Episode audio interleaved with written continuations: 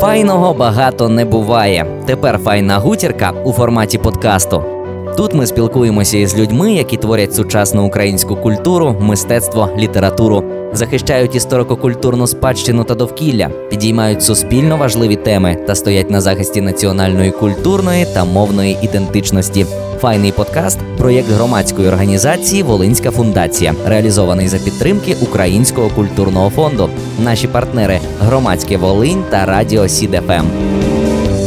Сьогодні у файному подкасті ініціатор створення етнорезиденції Ладомирія, керівник громадської організації Центр дослідження і відродження Волині, людина, яка вже понад 10 років займається відтворенням українського одягу і не лишень Володимир Дзьобак. Говоримо сьогодні про відродження Волині та народних ремесел. Вітаю вас, пане Володимире. Доброго дня. Передусім, пане Володимире, для чого ви все це продовжуєте робити? Це прибуток чи поклик серця? Ну, це точно не прибуток. Навіть якщо взяти за 10 років, то це це навіть не поклик серця. Це кожен з нас має якусь своєму цьому житті місію, яку треба виконати, і тоді ти знаєш, ти з вільним цим самим серцем можеш йти кудись далі. То, мабуть, це моя місія. Тим більше, що за першою освітою я історик. Воно вам рідне, все правда? Так. Ви взялися реставровувати 200-літній Шевченківський будинок. Угу.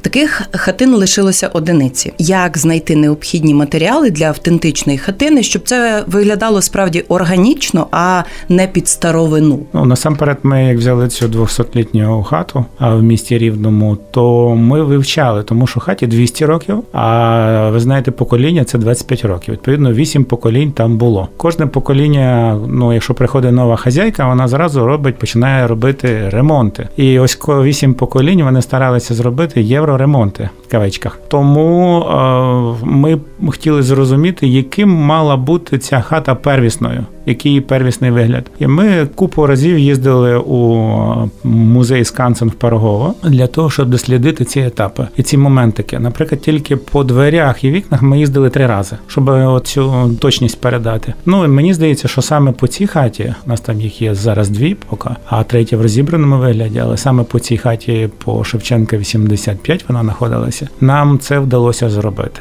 Власників цієї хати ви знайшли перед тим, як її забирати в музей? Чи там а. власників вже як таких і не було? Власники перепродали свою хату будівельникам, будівельній фірмі. І ось е, менеджери будівельної фірми вийшли на нас, знаючи, що в нас є досвід дещо іншому, і вони нам запропонували е, цю хату забрати, бо її чекало якби знищення. І ми погодилися її забрати. Але власників ми також знайшли. Нащадок оцих власників це такий е, Юра Ойцюс. Він хороший проект робив в Рівному. Це Оствиця кораблі старовинні. Ви в Фейсбуці мали бачити, кожен наш слухач мав бачити. А він приїхав, подивився, і коли він подивився на якість відтворення на все остальне, він нам подарував всі документи, які були на цю хату, і ще з давніх е, часів, з 19-го, початок 20-го століття. Вони зберігалися ці документи. Так, в Юри. Скільки коштував цей будинок? А нам його передали безкоштовно. А відтворення ну дуже дорого. Я можу сказати, що це, наприклад, очерет ми його брали в Херсоні. Нас його не було. А ми робили справжню товщину. Товщина даху самого має бути плюс 32 сантиметри. В нашому випадку було 35 сантиметрів. Тому ну ось ну метр квадратний даху він коштує 50 доларів. Ого, наскільки я знаю, ви навіть завіси консультувалися, щоб завіси, і як ви вже згадували, вікна, двері, все було так як раніше 200 років тому. правильно? Абсолютно. Там завісів як таких в класичному варіанті немає. Там ну треба подивитися, але там самі двері, продовження дверей виявляється завісом. Це такі цікаві такі ну, нюансики, по яких я кажу, ми хотіли все зробити як колись. Себто зараз, коли люди вже можуть дивитися на цей експонат. Правильно, uh ви з впевненістю можете сказати, що будь-який елемент цієї хатини такий, як був 200 років тому. Ну я можу сказати, що 200 років назад такі елементи були. Чи вони були в цій хаті, чи вони були там в сусідній хаті, це вже важко сказати. Але точно ці всі елементи побутували саме в цей період. Так навіть скажімо, там драбину ми зробили незвично, таку як ми всі привикли. А вона зовсім інша. Вона видовбані такі сходинки в товстому деревині, такому стовбурі, і по цьому стовбурі там людина піднімається. І наповнили ви вже хату, і е, розкажіть усім слухачам, де можна переглянути цей цей експонат? А це можна переглянути це місто Радивилів Рівненської області, шкільна 1. Там є етнопарк Одомирія, там можна приїхати, тільки бажано завчасно ну, потелефонувати, замовити екскурсію, щоб не було накладок. І там екскурсовод розкаже не, не тільки те, що ми з вами розмовляємо, а набагато більших нюансиків, тому що там в цій хаті кожний елемент це ну якесь таке маленьке відкриття, якесь маленьке дослідження. Для слухачів, які нас на жаль не бачать, але чують. А можу сказати, з яким трепетом і теплом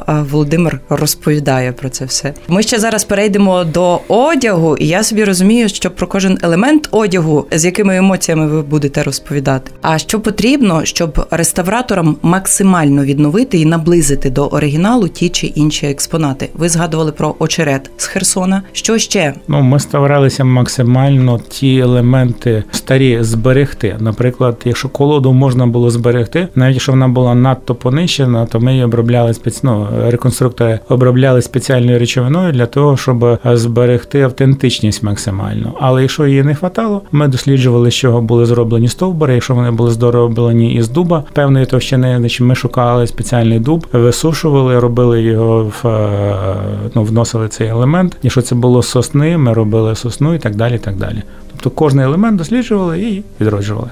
А перенісши народні ремесла півтора століття тому на наш час, це можна умовно назвати малим бізнесом? І чи була підтримка від влади? Податки, давайте ще про них згадаємо. Загалом було вигідно?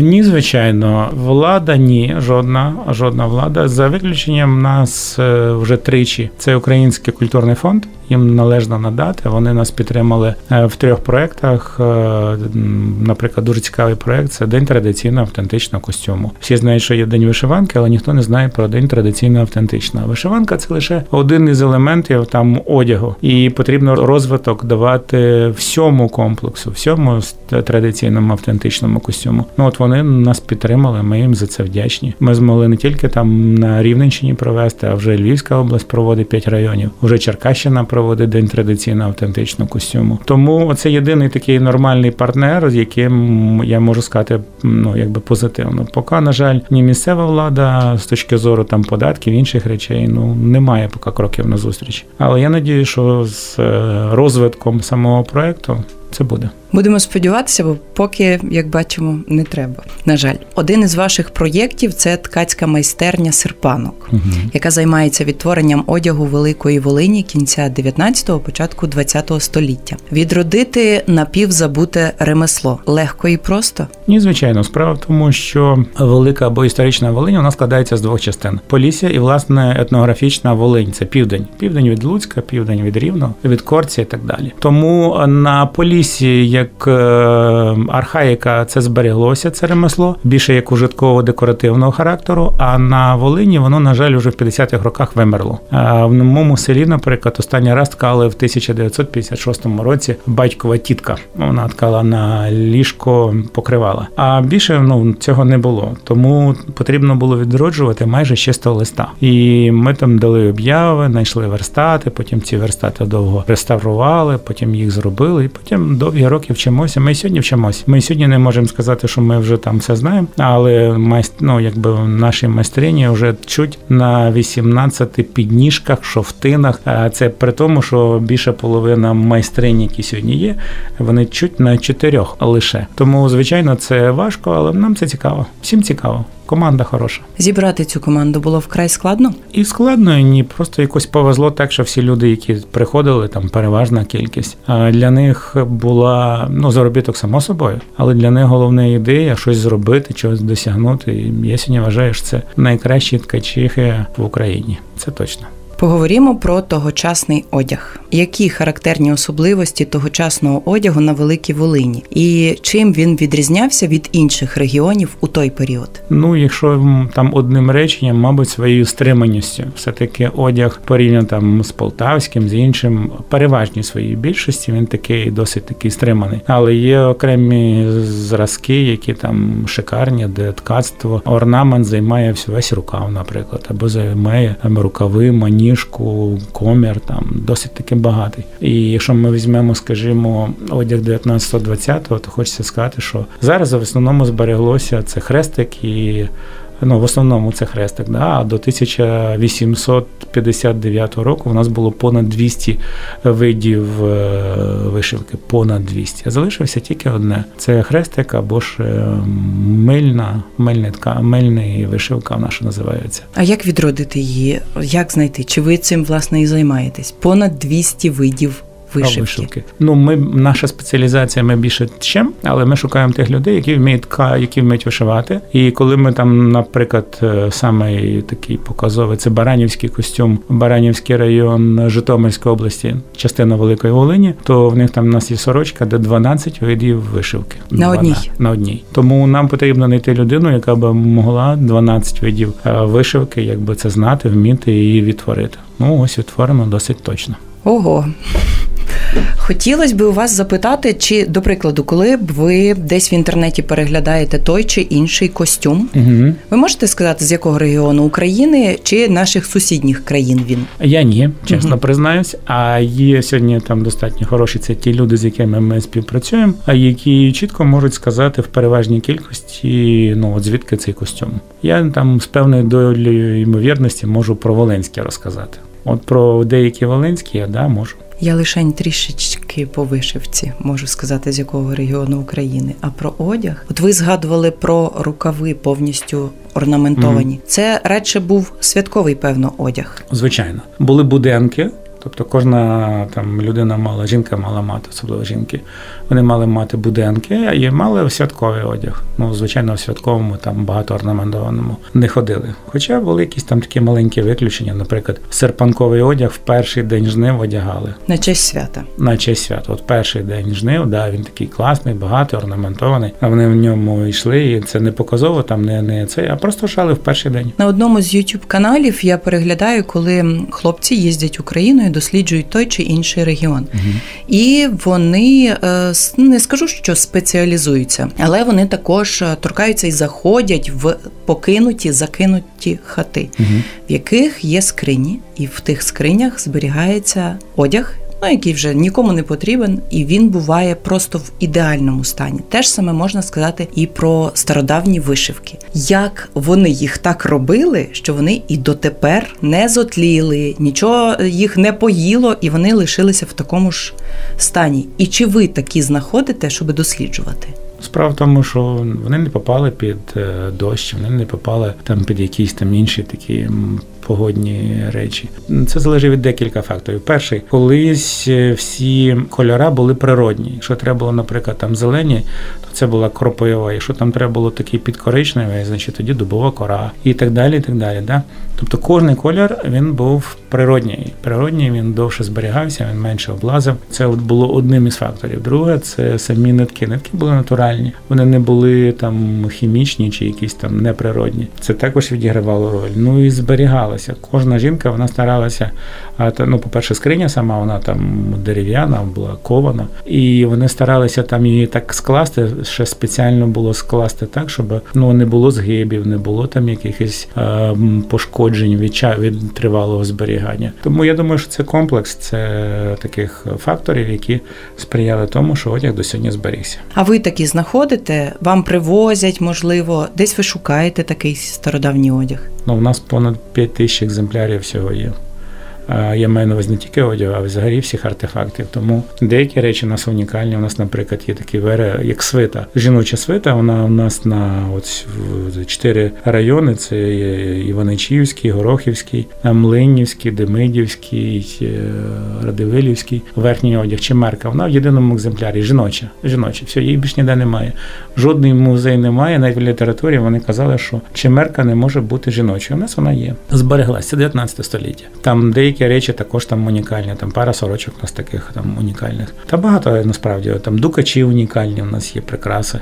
Тому в нас ну, є є багато речей унікальних, але справа в тому, що бачите, це вже пізніше нашарування. А от е, початок 18 е, століття його, на жаль, поки немає. Це для цього треба їхати в два музеї. До одного ми не хочемо їхати. Це Санкт-Петербург, так званий російський етнографічний музей. Вони забрали наші речі. А, да, там багато. Там і була не, не лише Крим і Донбас, так ще й абсолютно. речі. Там ну дуже багато речей. Там була експедиція Федора Вовка, як він себе казав, Хведір Вовк. Вони збирали величезну по всій Україні цю це 19 століття. Е, ну є трошки 20 але більше певно, це 19 було зібрано туди. І величезний масив, коли остання річ Посполита, вони зберігали ну збирали речі. Тому в 20-х, 30-х те, що не зібрав Федір Вовк, було зібрано польськими дослідниками. І зараз вона перебуває в Варшаві, Кракові. Шкода, сподіваємось, колись повернеться до нас. Звичайно. Знаємо, що ви тривалий час працювали над костюмом Вітовта. Угу. Розкажіть, у чому його унікальність і яку епоху він представляє? Ну, вже якщо ми кажемо, що епоха Вітовта, то це само собою там 1380-ті. Активна фаза 1430-ті роки. 20 років ще сюди можна там нижче, там до 1460-го. Це випадково попалося. Там колись у нас була зустріч з Владикою Михаїлом. В розмові з ним він там казав, що чи не хочемо ми зайнятися проектом 2029. Ну ми знаємо, що в 1429 році був так званий з'їзд князів. Або верніше правителів, не князів, правителів європ, європейських. Ну я якось тоді до цього часу не думав. А потім в нас був вже проект пов'язаний із цією епохою. Це ми зробили етнофестиваль коло Берестечка Волинське віче, яке власне також торкалося епохи от Вітовта, ВКЛу. І вже був попередній досвід. І ми тоді навіть чомусь, чомусь, я сам не знаю чому. У нас зброя, ну якби ми зайнялися зброєю, і вже до цього костюму у нас була зброя готова. Це меч і кевлон, це такий невеличкий кинжал. А потім, коли Михайло сказав, я так подумав, Владика, коли сказав, я так собі подумав, ну можна і зайнятися. І ми вирішили собі створити групу ВКЛу і почали займатися десь років. Ми чотири потратили, мабуть, на те, щоб зробити цей костюм. І сьогодні фактично ми там якісь нюансики дозакінчуємо, але весь костюм мені подобається. Він чекає 29-го року, так? Я не знаю. Ми її там періодично вигулюємо на якісь там етнофестивалі, на якісь там середньовічні події. А там вже не тільки зроблена зброя і костюм, ще нам вдалося зробити вперше. Є так званий пояс Вітовта. Це такий артефакт, який зберігається в мінському музеї.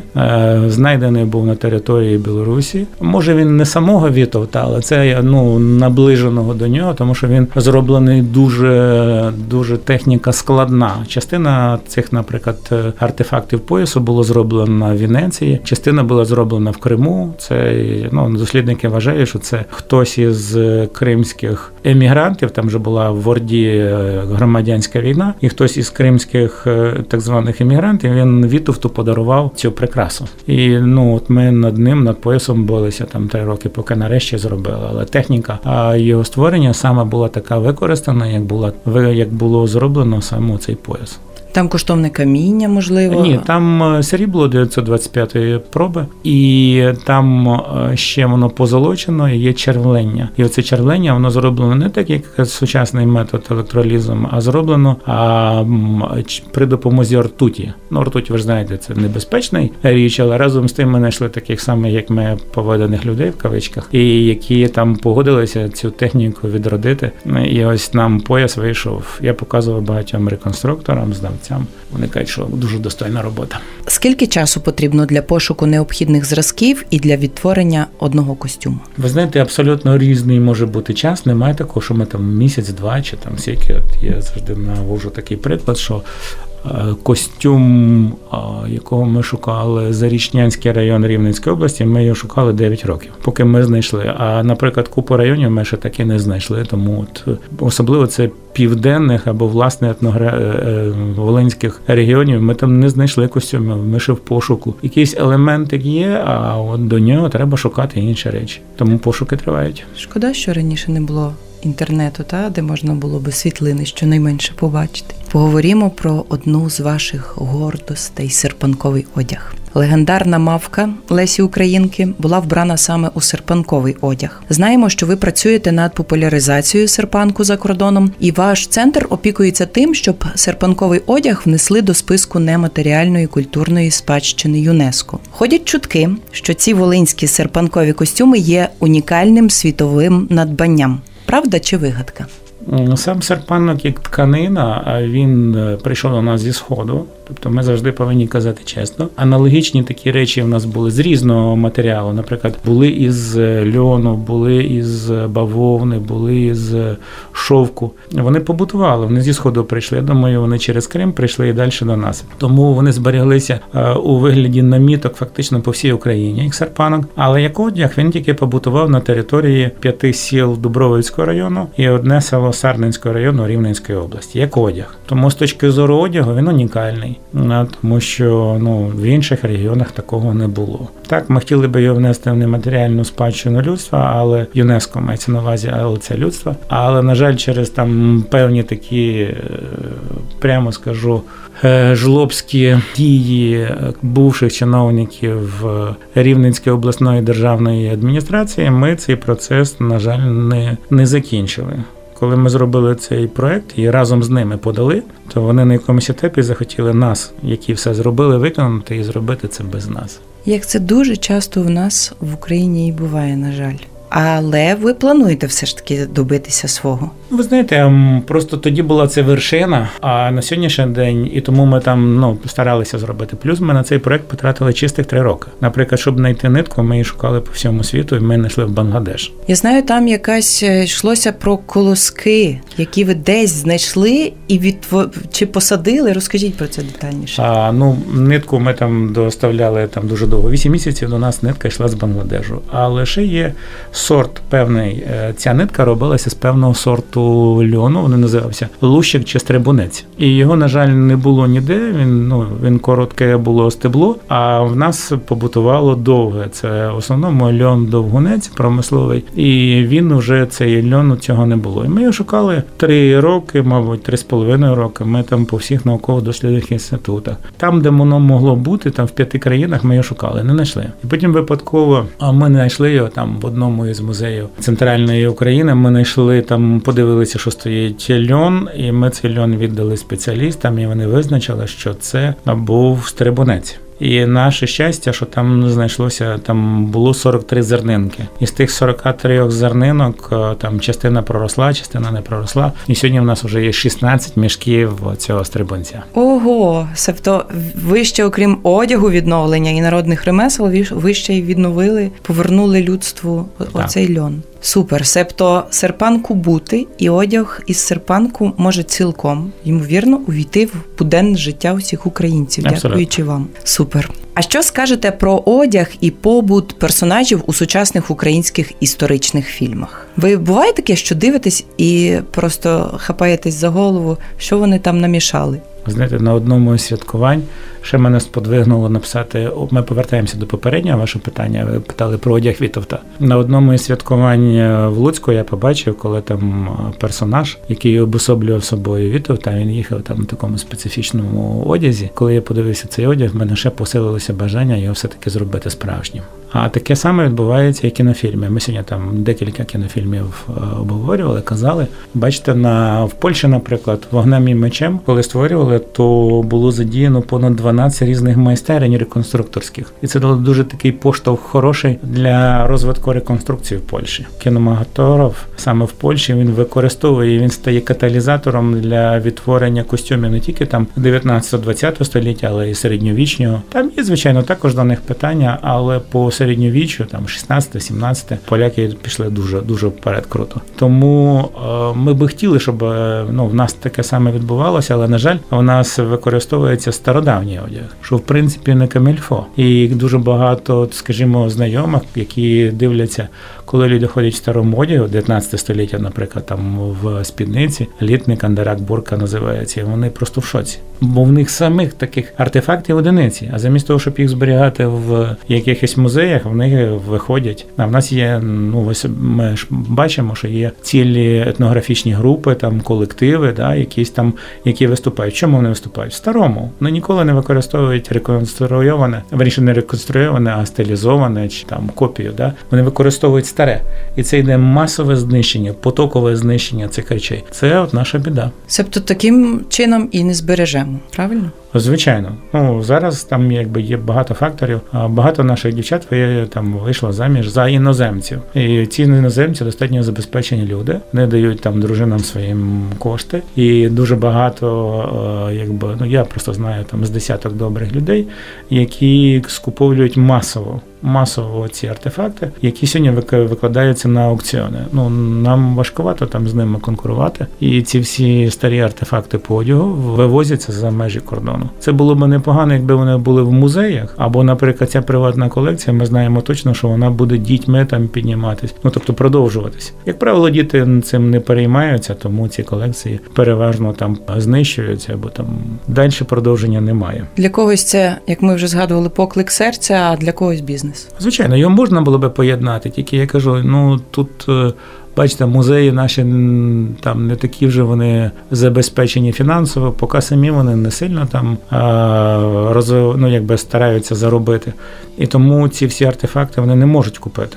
Тому купляють або приватні колекціонери. Тому це один із факторів, коли в нас в Україні дуже сильно вимиваються старі речі. Я не можу не згадати вишиванки. Чи не втратила наша вишиванка автентичність і свій генетичний код, зважаючи на те, що одяг став дуже популярним зараз? Я би уточнив, я би сказав, що ну трошки з іншої сторони зайшов. Бачите, є день вишиванки. Ця вишиванка, це день вишиванки, і власне вишиванка вона свою роль а, е, таку позитивну, вона вже втра, ну, якби втрачає, тому що вишиванка це лише один із елементів одягу. Одяг ж набагато багатший. А сьогодні ти взяв одяг китайської вишивки, і цього достатньо, щоб себе ідентифікувати як українець. На жаль, а нам потрібно відновлювати і з небуття повертати цілі костюми, цілі пласти. Треба треба підніматися на вищий етап. Ми для цього придумали день традиційного автентичного костюму, який націлений або там має чотири підвалини. Це власне той костюм селянський, який ми дивимося. Але щоб нас не звинувачили, що ми нація селян, нам потрібно розвивати міський костюм. Але щоб ми тільки не були міщани і селяни, нам необхідно розвивати інші там пласти, особливо шляхетські костюми, або, скажімо так, одяг реконструкторів різних епох. Ну і саме там четверте, таке на хтось мало звертає увагу в нас є національні меншини. Там в Україні понад 70 національних меншин проживає. Якщо ми їх не будемо до себе залучати, і будуть залучати зовнішні сили і використовувати. Тому де на день традиційно автентичного костюму ми вважаємо, що кожен може вийти в своєму костюмі. Там поляки, татари, караїми, все остальне це буде тільки плюс. Тому ми на один із напрямків це відновлення костюмів національних меншин. Аби лише не лінувалися досліджувати самі люди, правда? Так. Бо якщо я з Волині вдягну до прикладу, херсонський костюм. Херсонці, які тямлять, не дуже мене зрозуміють, можливо. Ну, бачите, за є такий був колись дослідник, він Гелнер. Він казав, що національність або приналежність до якогось етносу, воно залежить від двох речей: самоназва, ну щоб була назва, і самоідентифікація. Якщо ви себе будете відчувати херсонкою, значить ну ось ви в херсонському костюмі, і вам ніхто не може закинути, тому що ви себе так відчуваєте. Ну і відповідно, якщо в Херсоні хтось себе буде почувати волинянином, то ну ми тільки це будемо. Ми будемо будемо тільки за. А як варто зберігати спадщину пов'язану з побутом, особливо з одягом, українські вишиванки, до прикладу? Як їх зберігати? А я скажу, як ми їх зберігаємо. У нас розроблений там певний алгоритм. Ми цікавилися в музеї. Е, у нас є скрині, точно так же, як і він колись зберігався. Ми періодично його там вивішуємо, провітрюємо. Періодично ми його там простіруємо, щоб запаху не було. Шерстяні речі, ми їх е, проходять. Вони от хімічну у нас обробку. Ми зараз хочемо зробити е, вакуумну, ну якби, але шукаємо обладнання, тому що так чи інакше заводиться міль, заводиться, а міль є понад 28 видів мілі лише молі. Ви навіть молі. про міль знаєте. Да. все. Тому треба, а а деякі з них ну ця ця хімічна цього не дає. Значить, треба тільки вакуум. Тому ми зараз шукаємо вакуум для того, щоб зберегти. Ну я кажу, речі є 19 століття. А які амбітні плани має Ладомирія? У якому напрямку будете далі розвивати центр? По кожному з напрямку у нас є якісь свої амбітні речі. Ми, наприклад, хочемо зараз е, реконструювати одяг інших епох. У нас вже є одяг там 17 століття, є 16 століття. Зараз ми створили, я вам вже казав, групу ВКЛ Велике Князівство Литовського, і хочемо зробити чоловічий жіночий одяг і його відтворити для того, щоб появилася така ну чимала група у нас. Тому одяг ВКЛ, одяг 17 століття, одяг 16 століття. Це по одягу. По сканцену, наприклад, ми хочемо ще там взяти парахат, хочемо хочемо взяти вітряка, щоб у нас появився вітряк. Можливо, якусь занедбану церкву перенести. Ого, а є ж таких по Україні дуже багато. Дуже багато. Лишень дозволи і договори, і домовитися про це. Так, ну вони вже занехайні, є такі дерев'яні церкви, там навіть від нас недалеко, я там в сусідньому селі. Ну вони поки не хочуть віддавати, вона розваляється. Ну але разом з тим там будемо шукати собі інші такі речі. Тому там по гастро ну, там у нас є напрямок. Ми, наприклад, вирощуємо е, соми вже в себе для того, щоб ті, які до нас відвідувачі приїжджають, вони могли поласувати там рибою, але не якоюсь там звідкись, а нашою власною більше того піти і покормити там, подивитися, що ми її тюлькою кормимо, не якимось комбікормом. Так? Тому в нас по гастронапрямку ми хочемо відновити ну хоча б, хоча б десь 30 таких хороших блюд е, великої Волині. Страв Великої Волині теж Страв. дуже дуже багато, правда? О, дуже багато. Але бачите, є страви, ну більше половина там в минулому все-таки було бідне населення. Тому страви вони такі, ну не дуже смачні з точки зору uh сьогоднішнього нашого там смаків. Але ми хочемо от знайти ті страви, які і смачні, і автентичні, там і поживні, і пізнавальні. Що себто, щоб це було і для вегетаріанців, умовно кажучи, і для тих людей, які хочуть поринути в атмосферу, наприклад, Великого князівства Литовського. Чом би ні, правда? Звичайно. Ну, поки хоча б 19-20. Чи ще підкажіть, чи був би цікавий нинішній час для українців років через 100? Які ремесла чи одяг характерний на цей момент? А звичайно, бачите, ми звертаємо увагу тільки коли воно там проходить якийсь певний час. Тому, звичайно, там технології йдуть вперед. Е, ми ще колись з вами користувалися цими дисками, не дисками, як вони називаються? Дискети. Дискети, да, дискети, а ще первісні, а ще я пам'ятаю, перші комп'ютери ми там були. Через років там не знаю, 50 вони будуть дивитися на це в музеях. Його треба буде зберегти. Перші айфони, перші там е, ці телефони. А не стан, ну але всі люблять, щоб всі старі речі були в справному цьому. Тому ті спеціалісти, які будуть вміти ладнати ці старі там наші всі технічні речі, то вони будуть цінні і будуть шукати. Оце буде таке ремесло. Треба обов'язково зберегти і бабусину, і свою вишиванку, щонайменше, і дискету, яка ось тут, до речі, у нас поруч на столі лежить. Максим Рильський писав: хто не знає свого минулого, той не вартий майбутнього. Як ви вважаєте, то варті українці майбутнього? Звичайно, я би уточнив, що зараз ви бачите в інтернеті багато було розголосу стаття Путіна про те, що українці і росіяни один народ. Ми повинні знати свою історію, тому що якщо ми не знаємо своєї, нам нав'язують чужу. І тоді розказують, що там малороси вони прийшли територія, да, а великороси, а великороси тільки на території чого великої Росії відбувають, ну якби проживають. Да? Це не спір історичний, це спір за е, це спір за наше майбутнє досліджуючи наше минуле, ми дбаємо про наше майбутнє. Тому це просто нагальна необхідність зайнятися цими речами. І не тільки, скажімо, в чомусь одному одяг є одним із таких ідентифікаторів, тому що нам також можуть сказати, що там треба не ходити не в такому, а на території, наприклад, там ну Волині менше, але і на території Волині були, наприклад, там росіяни, які проживали. Да, і там одяг треба ходити в паньові. Це така спідниця російська. Або косоворотки або косоворотки класичні. Тому, якщо ми не будемо знати своє, нам будуть його нав'язувати. Причому не тільки з сходу, це може бути і з заходу. У вас мотивують виклики, і коли хтось каже, що це нереально, дуже. Ну, так же ж проект і почався. Насправді, мій покійний тато. І він сказав, що відновити волинське ткацтво нереально.